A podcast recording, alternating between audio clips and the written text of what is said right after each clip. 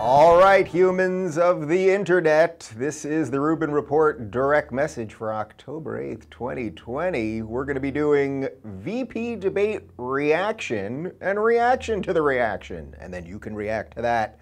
Uh, we'll also be talking about how Donald Trump has now announced that he will not take part in the next debate because they just announced basically out of nowhere that they want this thing to be virtual. So this just, I saw this this morning and uh, I have some thoughts on that. And I think he's probably sort of kind of making the right move, but there's definitely some pitfalls on that. Uh, and then third, I want to talk about the movie industry, which is in complete absolute freefall. And uh, Regal Movie Theaters, which I'm sure you guys have all been to Regal Movie Theaters. When I was growing up, we would go to the Regal Triplex. Uh, they are closing like five hundred locations. It sounds like temporarily for now, but they're, they're uh, furloughing forty thousand employees. The movie industry obviously is absolutely imploding like many industries, and, it, and it's a sad thing, and, and now they've delayed some, some major movies. We'll get into some of that stuff. But obviously, we have to start by talking about the debate and the media reaction to it. So first off, I just want to say to you, uh, get, get comfortable in your chair uh, if you're watching this, or if you're on a couch, whatever you're on. I want you to really make sure you're like kind of like in it and you're not going to fall, because I'm going to be doing some mansplaining. There's going to be some mansplaining up in here, because that apparently is a thing. If you are a man and apparently you react to a woman in any way, you are mansplaining. You are somehow misogynistic, and by reacting to a woman, you are automatically mansplaining. That is a new thing. I just like to say for the record, if you're a man and you use the phrase mansplaining unironically, I'm fairly certain uh, you're a eunuch and somebody took your testicles, and you should find that person and try to get your testicles back, and then I don't know who you go to to get your testicles reattached.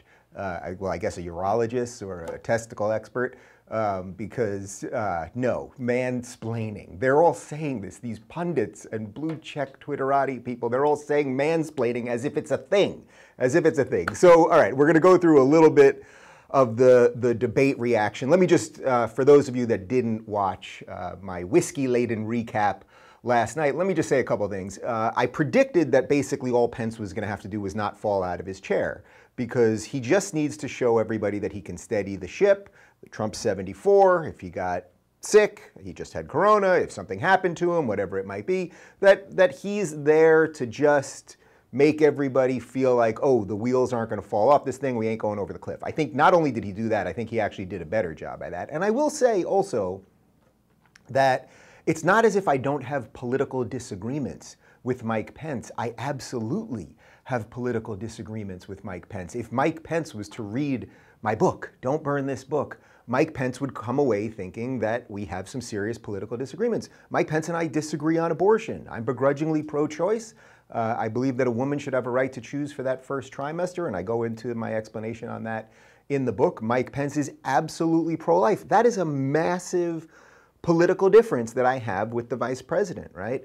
Um, Mike Pence, as far as I know, well, certainly personally is not for gay marriage, and I suspect he wishes that it was not the law of the land. It is the law of the land. I haven't heard him say one thing in the last three years uh, that would imply that he wants to reverse it as the law of the land, and that would also mean a Supreme Court decision, which would reverse a Supreme Court decision, which is obscenely rare, absurdly rare, and also Uh, you know, the Supreme Court doesn't take rights away from people, and it would open up such a crazy Pandora's box that I really do believe that the ship has sailed on this. And by the way, the vice president doesn't, doesn't make laws, right? He doesn't make laws. The president really isn't supposed to make laws either. We have a whole other branch, that legislative branch that doesn't do much, but they're the ones that are supposed to do it. But the point is, I have some disagreements with Pence, so I'm not sitting here saying Pence is the greatest guy in the world or anything else, but I will tell you this, he obviously is a competent vice president. Um, he, he did a nice job, I thought, in, in defending the president. Um, but, but putting all the issues aside for a minute, he was completely respectful of uh, Kamala Harris. I don't think there was a moment where he wasn't respectful. Did he jump in a little bit? Yeah. Did she jump in a little bit? Yeah. And by the way, it's a debate. and what's supposed to happen in a debate, these things are very, you know, plastic package debates where I'm going to give you two minutes to talk uninterrupted, and you get two minutes to talk uninterrupted, and then you can talk for a second, and then you can talk for a second. I mean, that's not a debate. Like, we should basically be doing this, as I've been saying, as a Thunderdome idea. Two men enter, or women, whatever it is, sorry for the mansplaining, uh, two human beings, regardless of genitalia, enter, and one leaves. That's what we should be doing with this thing. Let them battle it out. We almost don't need rules. I would say to them, whoever it is, V P debate, regular debate, I would say you th- you guys got two hours. Get up there, and you know what? You you could have one rule. You need, I think, probably one rule, which is, you know, you can do fifteen minutes on this topic, fifteen, fifteen, whatever it is, something like that. But basically, no rules, and let them go at it. These prepackaged things, it's it's just again, the, it's the end of television, it's the end of media, it's the end of old politics. We're watching these calcified systems that don't really work anymore, and, and we're really at the end of it. And I am very hopeful that four years from now, we're going to have a very, very different world, because I think the media will have completely imploded. I think the, the political system, uh, in large part thanks to Trump for just driving a train through the whole thing, will have brought out a much more interesting, intellectually diverse set of people on the right. And God only knows what's going to happen on the left. But anyway, that, that's why I'm hopeful. So they were both respectful of each other. Uh, well, no, I can't say that. Pence was respectful of Kamala. Was Kamala respectful of him? I mean, there are a lot of moments where he just tries to jump in with just a, a nothing, like really nothing. Like, this isn't an angry guy. This isn't a showboater. Like, is this a guy that you'd really be at a party with? Like, man, that guy's fun. No, obviously not. He's not there for that. So he was completely respectful of her. She was dismissive of him, and, you know, with all the eye rolls and the, you know, I'm talking now. Like, I, I just can't imagine a least likable uh, candidate. I just can't. I mean, Democrats, if, if you're watching, you D N C people, Tulsi, that was your girl. You missed the boat. You would have brought in Tulsi and a lot of moderates. I think a lot of even uh, conservatives, and certainly the anti-Trump people, would have been all about this. And I think you guys really, really dropped the ball. Uh, Tulsi, she's anti-war. She doesn't believe the government should absolutely do everything. She's not into identity politics. Um, I had her on the show. We have some disagreements too, but like, that was the road. But instead they went with this like robotic, deeply unlikable person, and it has nothing to do with her skin color or her gender. Media Matters clipped the thing of me last night implying that I don't like her because she's a woman. And it's like, you people are just pathetic losers. And by the way, uh, you know, when they clip things, when these companies, these nonprofits, uh, these very well-funded nonprofits, when they go after people, uh, what they're trying to do is get a mob going so that they can cancel somebody. But I'll talk to you directly, Media Matters. I'm my own boss. I'm my boss. The chances that I fire myself are very slim. What meeting could I have? Dave, you're gonna have to come in. We have to talk about this. And I'm gonna go, Dave, really? What, what I, you know. Like, I'm not firing myself, so keep it keep it coming though. It's good. It's good P R. Um, anyway, I want to go over a couple of the tweets that I saw after the debate, because they're they're so ridiculous that I think they're worth showing, because these are tweets by sort of legit mainstream people who put out sort of the worst set of ideas all the time. So first off, I want to put out a tweet by Mark Ruffalo. And now Mark Ruffalo is an actor. You know him as the Hulk. He was not the best Hulk, right? I think Ed Norton was a much, much better Hulk, and Ed Norton actually turned down the Avengers, and then they brought in Mark Ruffalo, and he's just sort of like this, like, I don't know, nothingness, like sort of asexual Hulk. I, I don't know. There was something about him I didn't like. Ed Norton, like, there's a lot there. There's a, there's like pain and anger and curiosity. Like, there's, anyway, he's just a much better actor. But putting that aside, Uh, I'm only using this tweet by Mark Ruffalo because he's become one of the most outspoken progressives in Hollywood. He just took part in that naked video. Did you see that idiotic naked video that these Hollywood people came out with? And Sarah Silverman was in it, and Chris Rock, and a couple other people. And they get naked and tell you tell you to vote. And it's just like, man, you guys are you guys are actual parodies of yourself. You're, you're making fun of yourself at this point. Anyway, he's become a, a real voice, and he campaigns for people and everything else. He's a real sort of lefty, progressive, out there voice in Hollywood. And he tweeted this after the debate, and I thought it was pretty interesting. He said, "Just going over it all in my head, the way Mike Pence constantly interrupted and spoke over Kamala Harris was the prime example of white male supremacy and its common dismissal and disrespect for black women. Imagine that being your takeaway from the debate. First off, Pence was absolutely respectful. Secondly, it is a debate, so there's going to be a little back and forth. Thirdly, I believe all people are equal. So if all people are equal, I assume that's what you actually believe, Mark Ruffalo. If that's what you believe, well then a white man and a black woman, black woman can have an interaction. And sometimes he's gonna speak over her and sometimes she's gonna speak over him. And by the way, that's exactly what happened. Is, if anything, she was far, far, far more dismissive uh, of him than he was of her. But the line in there that's really incredible is that he says, this is a prime example, this is the prime example of white male supremacy.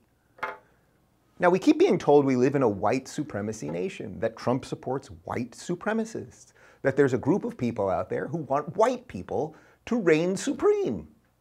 Now, if slightly and occasionally speaking over a black woman is white supremacy, well then, I don't think white supremacy is much of a big deal. And I think you don't even think so, Mark Ruffalo.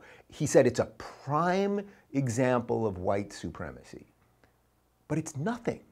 The thing is, it's absolutely nothing. It's a debate. It's a place where two people are supposed to argue. If Mike Pence had said, you know, I would like to put a law in place, my first day in office, Trump's first day in office, we're gonna put a law in place that white people will each get an extra fifty dollars in their paycheck. That would be an example of white supremacy. White people are going to have special laws and white people are going to get Netflix for free. That would be an example of white supremacy. But slightly interrupting somebody every now and again while they're doing it to you in a much more flamboyant fashion, if he's saying that's the prime example of white supremacy, in essence he's saying, yes, everything that we tell you about all of this nonsense about the patriarchy and white supremacy and the rest of it, it's all B S nonsense. And forget all of it. So anyway, there's the Hulk, and bleh, you, Ruffalo. Anyway, I'm gonna bust out a couple tweets here in a row because the, the mansplaining meme went out to, uh, to the masses, and they all kept saying he was mansplaining to her, which again, if we are to believe that men and women are equal, which I obviously believe, and I'm assuming you obviously believe, well then a woman is sometimes gonna say something, especially in the political arena. A woman might say something and a man might have a disagreement. That is not mansplaining, that's called equality, right? And you're gonna, you're gonna jostle back and forth about the better ideas. That's how we get good ideas out there. Otherwise, what is a debate?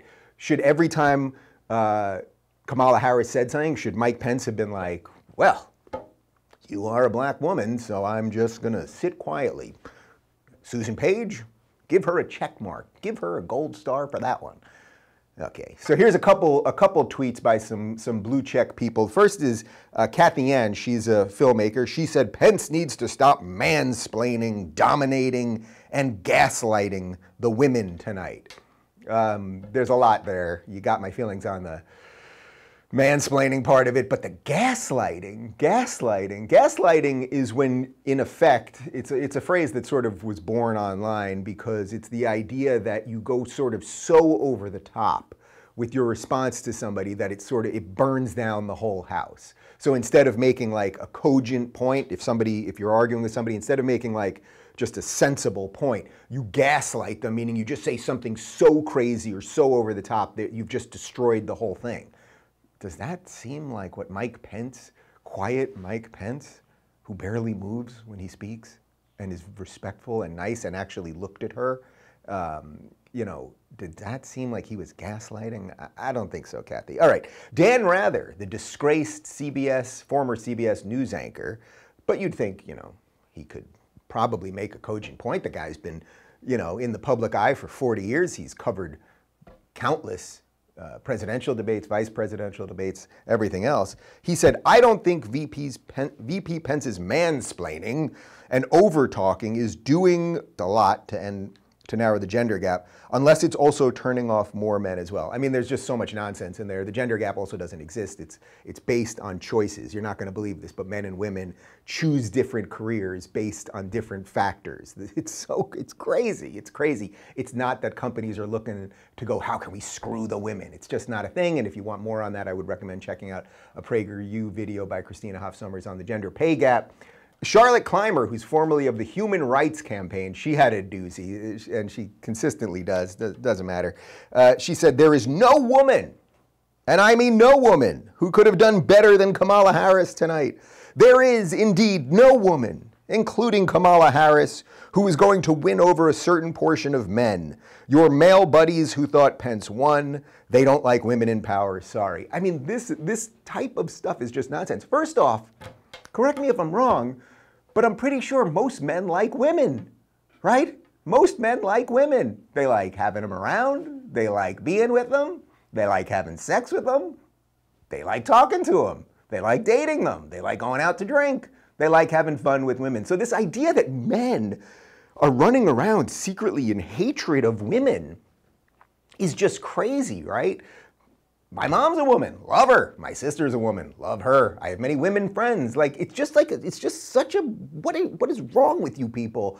Um, but this, this, okay, so your male buddies who thought Pence won, they don't like women in power, sorry.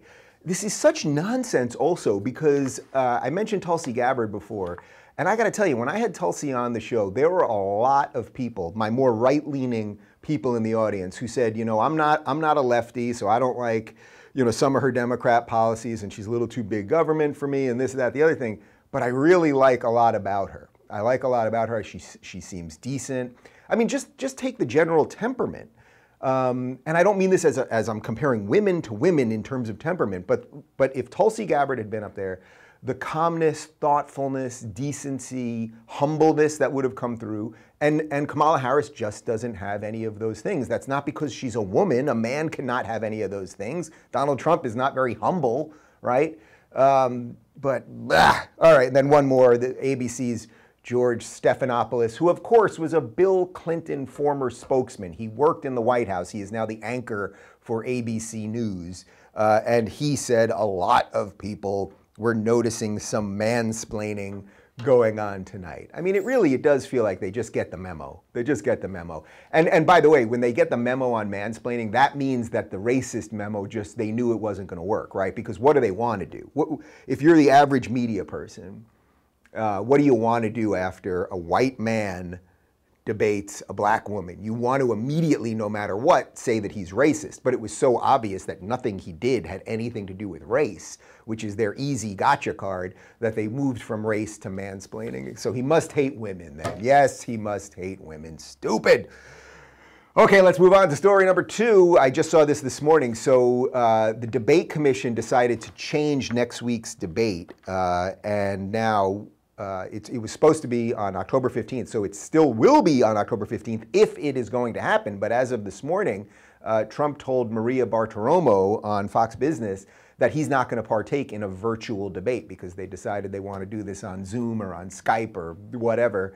Um, I think there's an interesting move here. Now, first off, it sounds like they, the debate commission just made this decision without going to either one of the campaigns. Now, I will try to be as clear on this as possible and as nonpartisan as possible. It's pretty obvious that doing something just remote is really great for Biden, right? He can read the prompter. He can just sit there.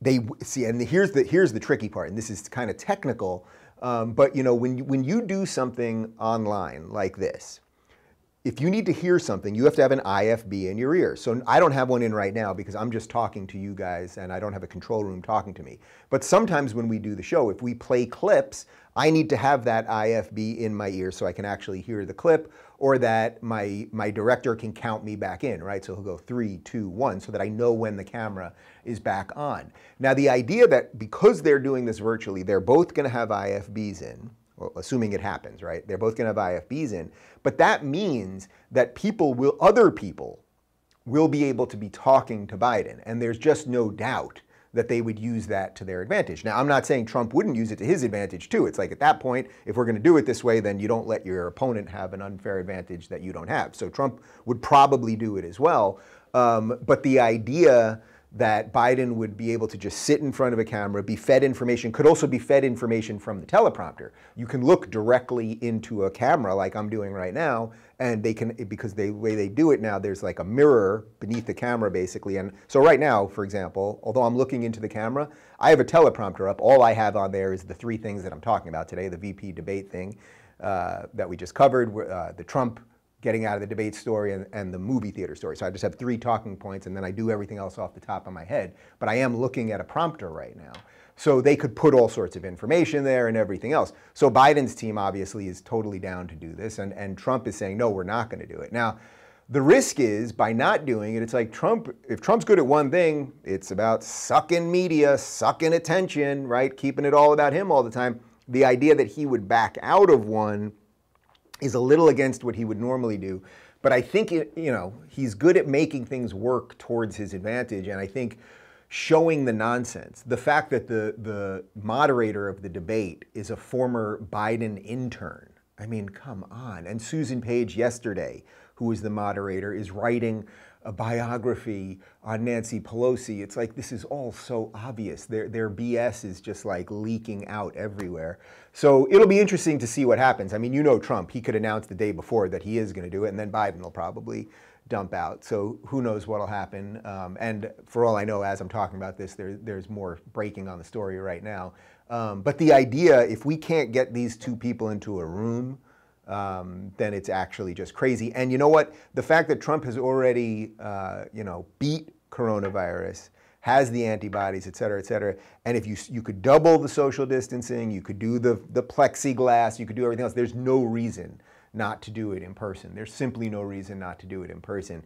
But by not doing it in person, you absolutely increase the chance that anybody could cheat and anybody could have info on that prompter in their ear, or, or in a series of other ways. So that's my thoughts on that. And then I want to do one more that's not directly political. Um, it's just kind of depressing, actually. Um, movie theaters are closing all over the country. And um, I want to go through, I'm going to throw up a couple uh, of the, of the delays that are happening. Um, but first off, Regal Movie Chain, which is one of the biggest movie chains. I'm sure you guys have one either in your hometown or the, the city near you. They've got uh, five hundred thirty-six theaters in the United States. They are temporarily closing all of them, and forty thousand of their employees will now be furloughed.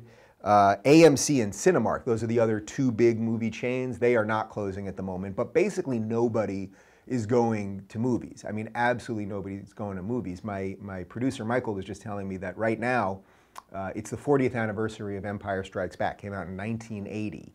And uh, they're putting it in theaters right now, and he said his cousin went, and there were six people in the theater, and it was only eight dollars a ticket, and they give you free popcorn. It's like, this is not sustainable. This is absolutely not sustainable. So I don't know what they're gonna do, but uh, let's, let's throw to this image of some of the movies that are delayed right now. Uh, Dune is gonna be delayed until October twenty twenty-one, The Kingsman until February twenty twenty-one, Ghostbusters Afterlife. By the way, that's the original cast of the Ghostbusters. It's not the, uh, the all-girl remake, and not to mansplain, but that thing sucked balls. That, that sounded like mansplaining, but it wasn't. That the movie just sucked. It just was not funny. This is uh, gonna be with um, you know, Bill Murray and Dan Aykroyd, et cetera. Uh, that will come out in March of twenty twenty-one. No Time to Die, which is the next Bond movie, April twenty twenty-one, A Quiet Place Part two, April twenty twenty-one, that's gonna be a big month apparently. Black Widow, uh, May twenty twenty-one, and then the interesting one is Wonder Woman nineteen eighty-four is gonna be direct on demand. I don't have the date on that, but that is kind of interesting because I think it was supposed to come out this summer. I think it was originally coming out maybe in June, and then they delayed it to August, and they're gonna try this thing direct on demand. I have a feeling it's gonna absolutely crush it. And if it does crush it, right? Like, cause everybody's home trying to find things to watch. Like, there's just nothing left. I started watching Cobra Kai on, uh, on Netflix, which is actually pretty good. Like, they somehow figured out how to take Karate Kid and just like remake it in a way that like actually feels fun and self-aware and not, and it's cheesy, but not ridiculous. Anyway, um, everyone's trying to find things to watch, and I'm sure you guys are going through this too. You go on iTunes and you're looking at what's new, and it's just all like B-movie crap. And then they randomly throw in other things that the algorithm just wants you to watch. They just push it up there for you.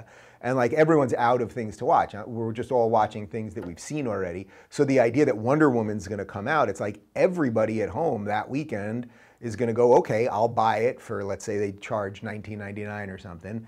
And it's like, if five million people do that, and it costs twenty bucks, well, now they've got one hundred million bucks. Now, I don't know how much they intend on doing that. five million people, by the way, would be a very low number for people to see the movie, because then, you know, the, the problem with buying the movie is that if you go to a theater with a family, you know, it's twelve bucks a ticket, you got five people, you're at sixty bucks, something like that. But now if you can do it at home, you've it's one-time fee of nineteen ninety-nine, five people are there, or you can invite other people over.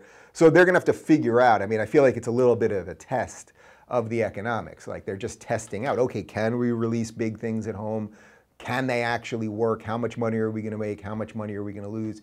But beyond that, I mean, just this idea, it's like going to the movies is, is one of the prime things where we get to be people with each other.